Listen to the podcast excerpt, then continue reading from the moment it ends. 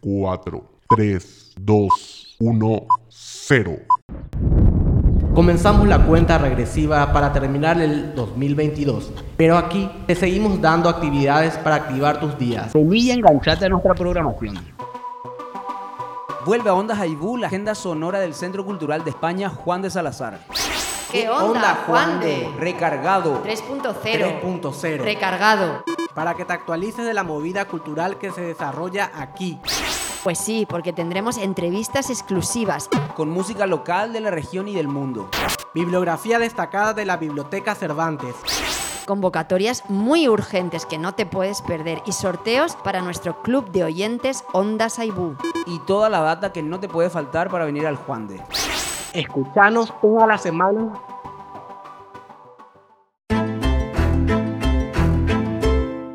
nos conectamos a otra entrega de la Agenda Sonora del Centro Cultural de España en Asunción. Estamos transmitiendo desde nuestro cibermedio Ondas Aibú, que cumple 10 años de comunicación cibernética. Soy José I. Caballero, el conector sonoro de este podcast, y estoy acompañado por Paolo Herrera, mi compa del Juan de y encargado de comunicación. Buenas, Pao. ¿Cómo arrancaste este noviembre agitado? Hola Jo, ¿qué tal? Súper bien acá en noviembre. Yo no sé desde dónde, todavía con energías. Eh, se acerca cada vez más fin de año, pero bueno, acá arrancamos noviembre con una programación eh, súper cargada, súper potente. Vamos a hacer un repaso por las actividades del Juan de. Claro que sí. Ahora te damos un pantallazo fresco de lo que trataremos durante estos 30 minutos de programa. Este es tu microsumario. En lo que pasa vamos a estar hablando con Marta Ferreira, nuestra compañera del Juan de, quien está coordinando dos proyectos del Juan de Salazar y nos va a hablar un poquitito acerca de ellos. Por una parte, Artesano Rapé, el Camino de Artesano, y por otra parte acerca del Club Salazarcitos y nos cuenta qué trae entre manos. En sí o sí celebramos el décimo año del Festival de Teatro Hispano-Paraguayo. Esta vez presentamos la segunda puesta teatral, Yerma, una obra original de García Lorca. Por eso conversamos con su directora, Luz Aldívar, del porqué de la selección de este personaje y su contemporaneidad. En la sección En lo de Cervantes nos acompaña nuestra compañera Vale Vega, quien nos va a estar hablando acerca del club de lectura de la Biblioteca Cervantes. Así es, pero antes escuchamos música local a nuestra compa, amiga, luchadora Lucero Sarambí con su tema Cosa de Brujas, que en este mes va a lanzar su disco en la Manzana Rivera. Una cajita guardada llena de hierba buena, de esas que te hacen echar lo malo, de esas que te hacen sangrar pa' afuera. Preparo matecitos calientes cuando algo se me enreda, me cuidan y me quieren mis hierbitas hechiceras. Cuando la luna me alumbra, ay, ay, ay, mis piedras, veo el humito que suelta y me perdono por todo. Cuando la luna me alumbra, ay, ay, ay, ay, ay, pongo a cargar mis piedras, lo que hoy ofrendo a la tierra es mi sangre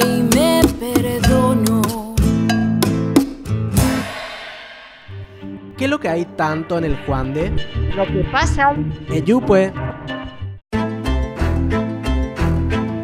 Regresamos al qué onda de nuestro bloque Lo que pasa, porque aquí siempre pasan cosas y los fines de semana, los sábados, se lleva a cabo el Club Salazarcito, por eso estamos aquí con Marta Ferreira, quien es la coordinadora ya hace cuántos años, Marti. Y 18 años. Híjole, ya mayor de edad, ya Sí, Salazarcito, Salazarcitos, ya- así es. Qué gusto. Y para noviembre, ¿qué tienen planificado? Bueno, hacer? en noviembre estamos, seguimos con el taller de teatro con las actrices paraguayas. Ellas son las que están dando el taller. Eh, Lía Benítez es la coordinadora. Espectacular. Se están sumando todavía chicos. Vamos a hacer un cierre el 26 de noviembre, un cierre del- de, lo que están aprendiendo en el taller. Es súper divertido.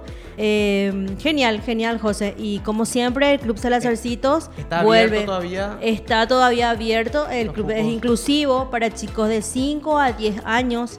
Eh, cerramos en noviembre y vamos a volver en marzo 2023 si todo sale bien. Pero también sabemos que estás llevando otro proyecto acá en el Juan de que es estas cápsulas audiovisuales Artesano Rapé. Sí, Conta- Artesano con- Rapé Contanos cómo sa- salió esta idea. Bueno, Artesano Rapé empezó en el 2019 con la necesidad de, de ver que estamos trabajando con, que todavía no estamos trabajando con artesanos. Entonces hicimos dos pilotos con Edil Trudis Noguera y con el señor don Néstor Portillo. Y de ahí hicimos un proyecto de, de Tomatí, exacto. Entonces de ahí empezamos a grabar en febrero, nos fuimos al Chaco. Eh, fue una experiencia bastante buena. Es nuestra primera vez salir a- hacia el Chaco eh, con, la, con la comunidad Nivacle. Y de ahí eh, es- empezamos. Eh, este año tenemos ya eh, la segunda temporada de audiovisuales de pequeñas cápsulas. Visitamos comunidades indígenas, tanto artesanos populares también. Y súper bien.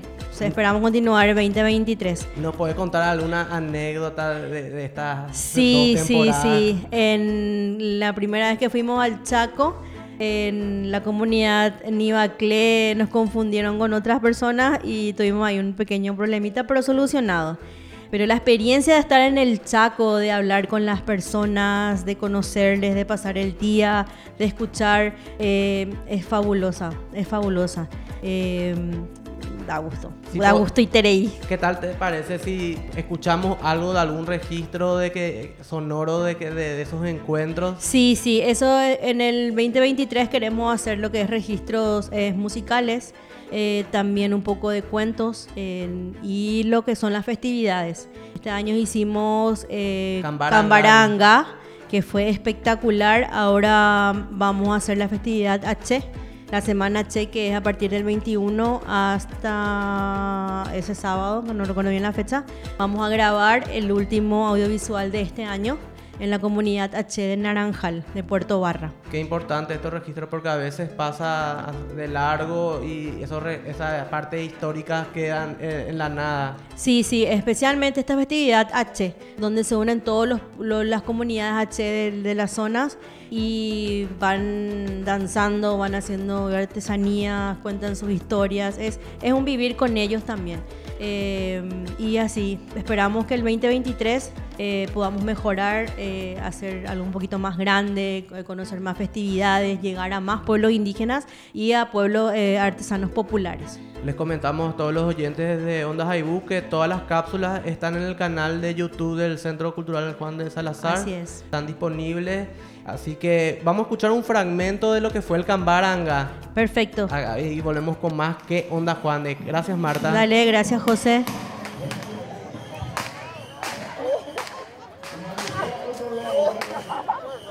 Entra la noche en la compañía Itaguazú de la ciudad de Altos, Paraguay. Y como cada 28 de junio, comienzan los festejos del Cambaranga, un ritual ancestral donde el fuego, la picardía y compromiso social prevalecen generación tras generación. Esta festividad, surgida del ingenio popular, data de la época colonial, concretamente del siglo XVII. Aunque no se saben exactamente sus inicios, la primera vez que encontramos una referencia directa a la festividad es en un escrito donde aparece por primera vez el término cambaranga, la traducción al castellano figura de negro.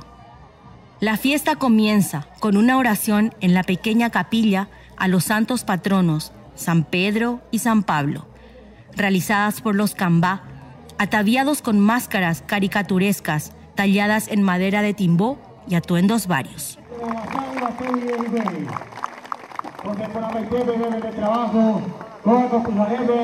En nombre de toda gente maravillosa que hoy, a pesar del clima, están haciendo presente en esta noche. El acto principal sucede a continuación en el Coraguazú, o predio colindante. Comienza la rúa. El atractivo juego comienza con la entrada de los jóvenes ataviados con hojas de banano y máscaras de tela, personificando a los guaycurúes del Chaco, que antiguamente iban a la ciudad a raptar a las doncellas de los pueblos guaraníes de Cordillera. Esto no te lo puedes perder. Sí o sí. Esta vez te presentamos el décimo Festival de Teatro Hispano Paraguayo, la segunda apuesta con la obra Yerma, que se va a estar estrenando aquí en el Teatro Manuel de Falla y a las 8 de la noche.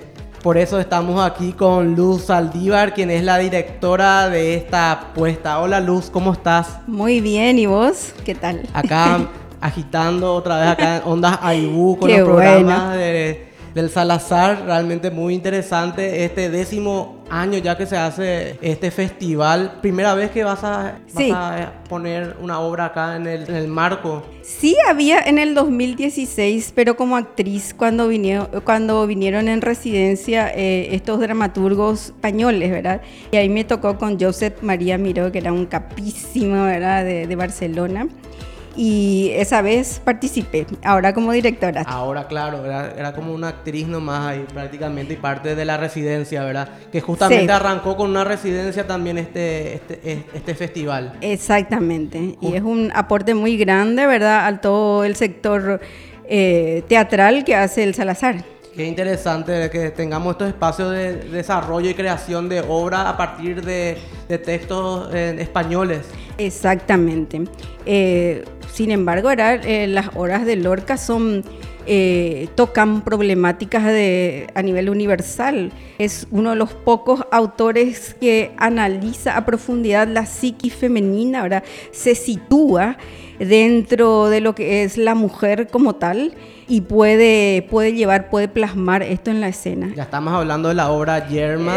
y eh, es parte de la trilogía de la casa de Bernarda Alba. Sí. Junto con Bodas de Sangre. Exacto. Y esta obra yo no la tenía muy vista porque Bodas de Sangre sí, en muchas reiteradas veces ya se hizo acá en Paraguay. Ya se llegó a estrenar esta obra con otro elenco. Sí, se hizo ya, ¿verdad? Y mm, muy interesante, Yerma, como vos decís, quizás es un poco la más escondida dentro de lo que es acá el teatro paraguayo. Sin embargo, dentro de lo que es eh, la crítica feminista, ¿verdad?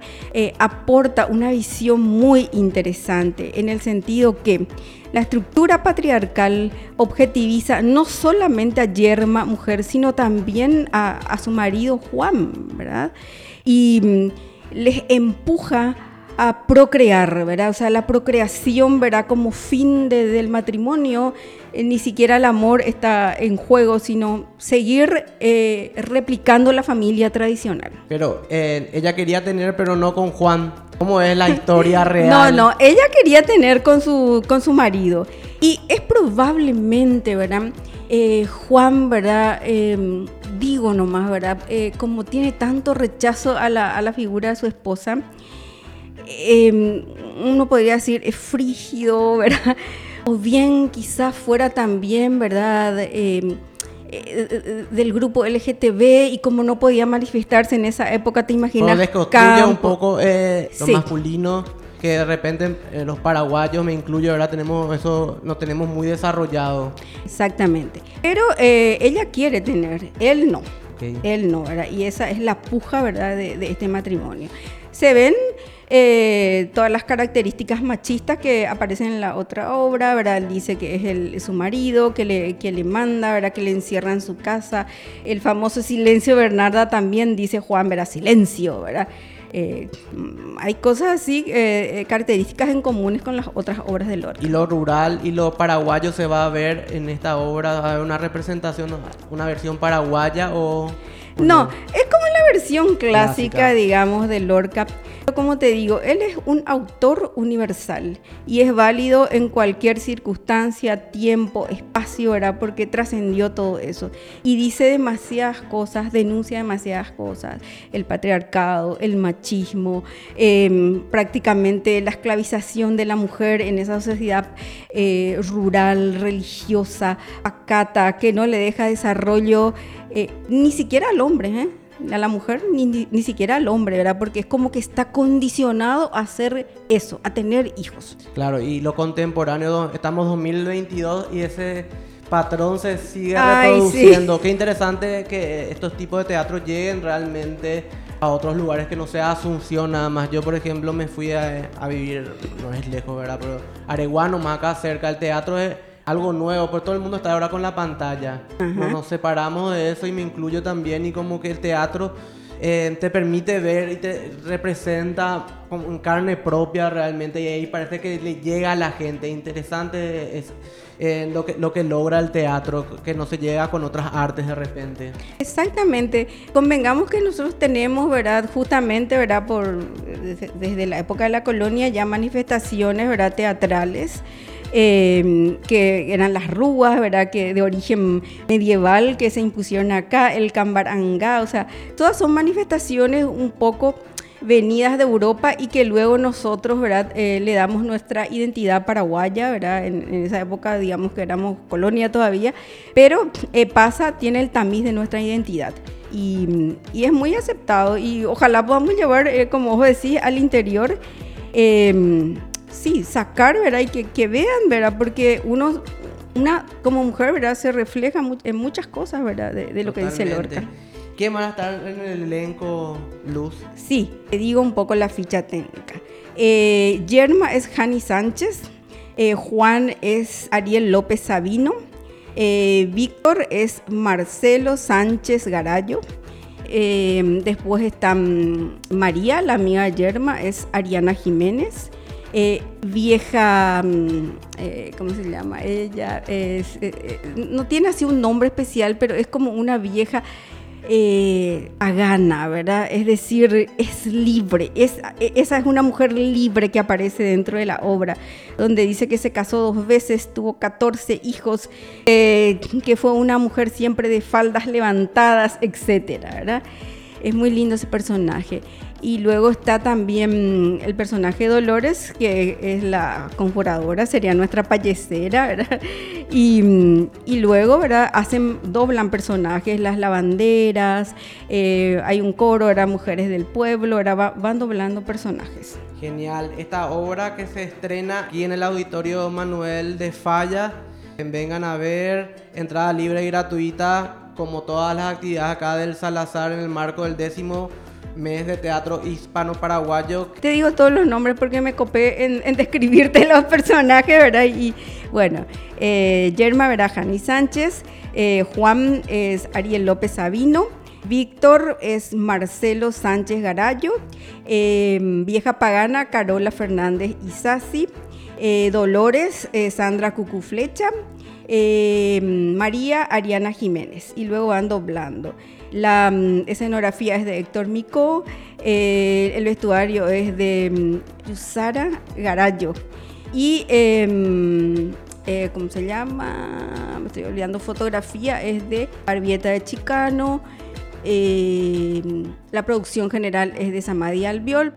Vos sabés que tenemos música original de Alejo Jiménez, el maestro Alejo Jiménez de flamenco, era con su esposa, eh, Sara Aquino, era, hace un solo donde habrá como una danza, ¿verdad? De macho-hembra, que son personajes de máscaras medio sensuales, tendientes al, al orgiástico, ¿verdad? Entonces... Lo simbólico ahí de... Exactamente.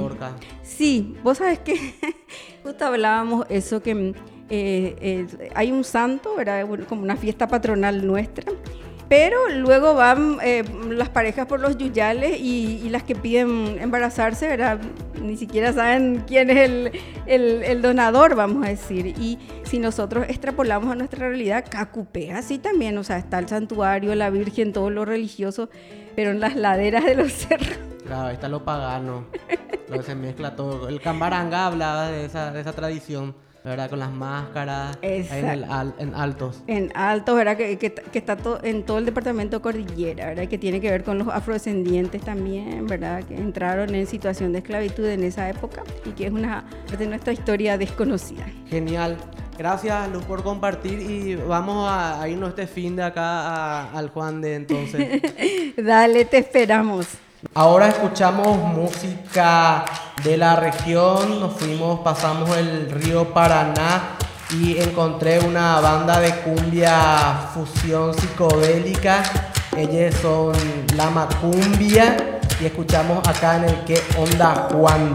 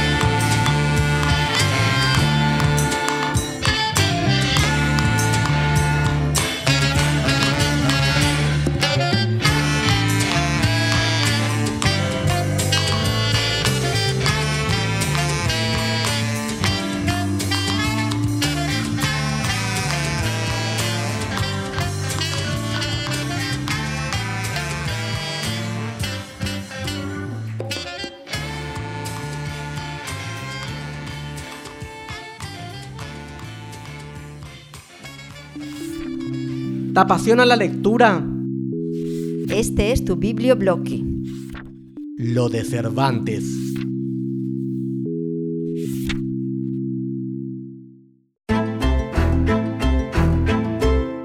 Regresamos a nuestro bloque dedicado a la Biblioteca Miguel de Cervantes.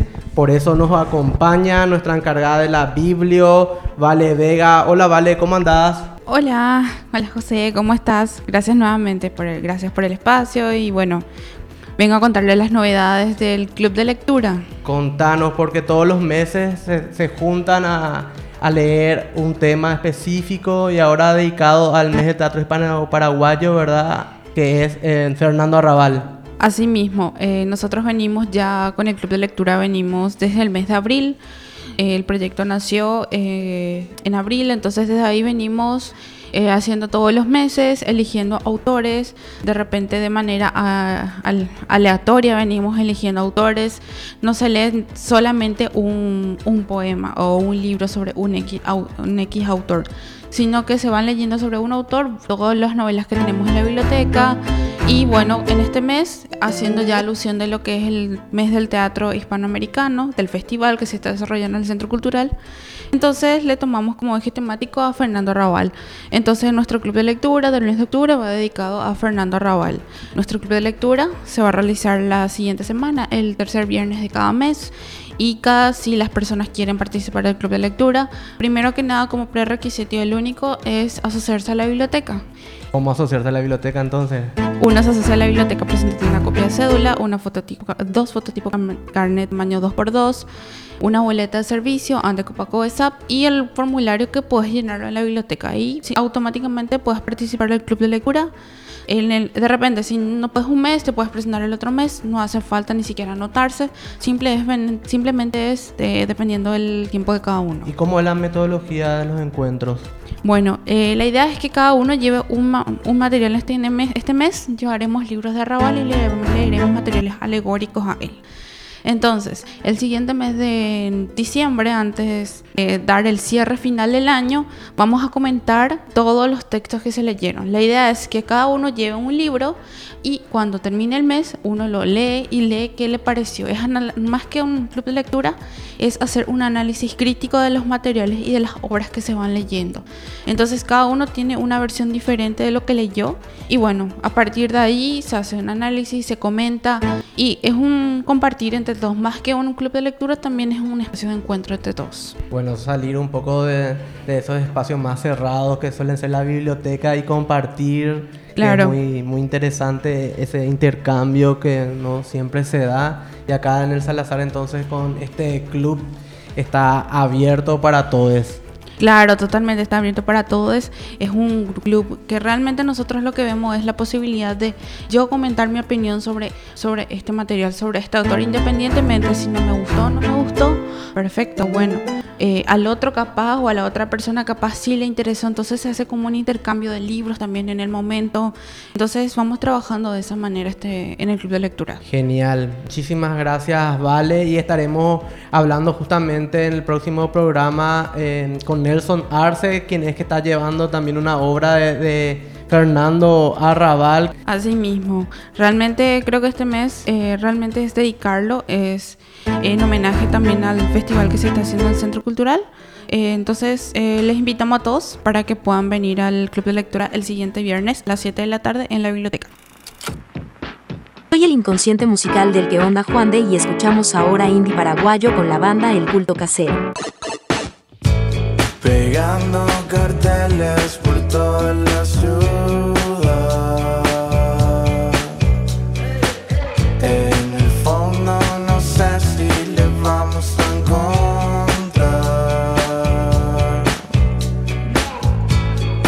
Haciendo como si no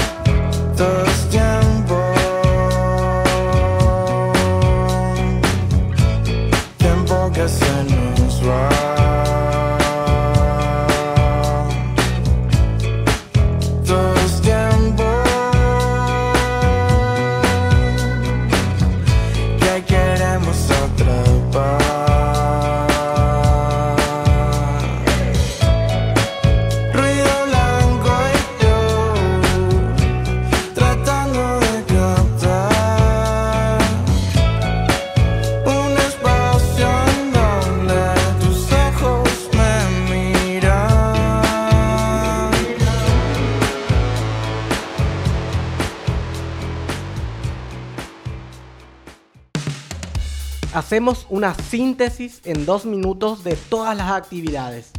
Te lo resumo. Regresamos al qué onda en nuestro último bloque. Este mini resumen por las actividades que no entraron en el programa general de este cuarto programa. En esta ocasión continúa el ciclo de migraciones al Paraguay, migración menonita. Este jueves 10 a las 5 de la tarde por YouTube Live se va a estar transmitiendo en este Esta semana arrancamos el taller de investigación en danza, teatro y performance y Mago Mundi con la bailarina, coreógrafa, directora de teatro Paula Drenkar que nos visita nuevamente a Paraguay. Es el 7 y 10 de noviembre de 15 a 19 horas y el 8 de noviembre de 15 a 21 horas. Continuamos con más actividades. Está el seminario Recursos y Herramientas para el Diseño de Proyectos Culturales que se desarrollará el 11 de noviembre y el 12 aquí en la biblioteca del Juan de Salazar. Y recordamos que es la última semana para postularse a la convocatoria de la última edición de Cuentos en Red, Panteón de Mitos Pop. Si lo tuyo es la literatura, la escritura de narración y ficción, tenés tiempo hasta el 11 de noviembre. Genial, Paolo. Muchas actividades para esta segunda semana de noviembre. Les esperamos a todos. Así que a venir acá en el Juan de Salazar. Estamos en Herrera, casi Tacuarí. La entrada es libre y gratuita, así que solamente tenés que venir y disfrutar de todas las actividades. Invitamos a todos a revisar tanto nuestra página web como nuestras redes sociales. Estamos en Facebook, Twitter, Instagram como arroba Juan de Salazar PI. Ahí pueden ir apuntando, revisando todas nuestras actividades semanales y venir a lo que más les interese. Ahora nos desconectamos un ratito y volvemos la próxima semana.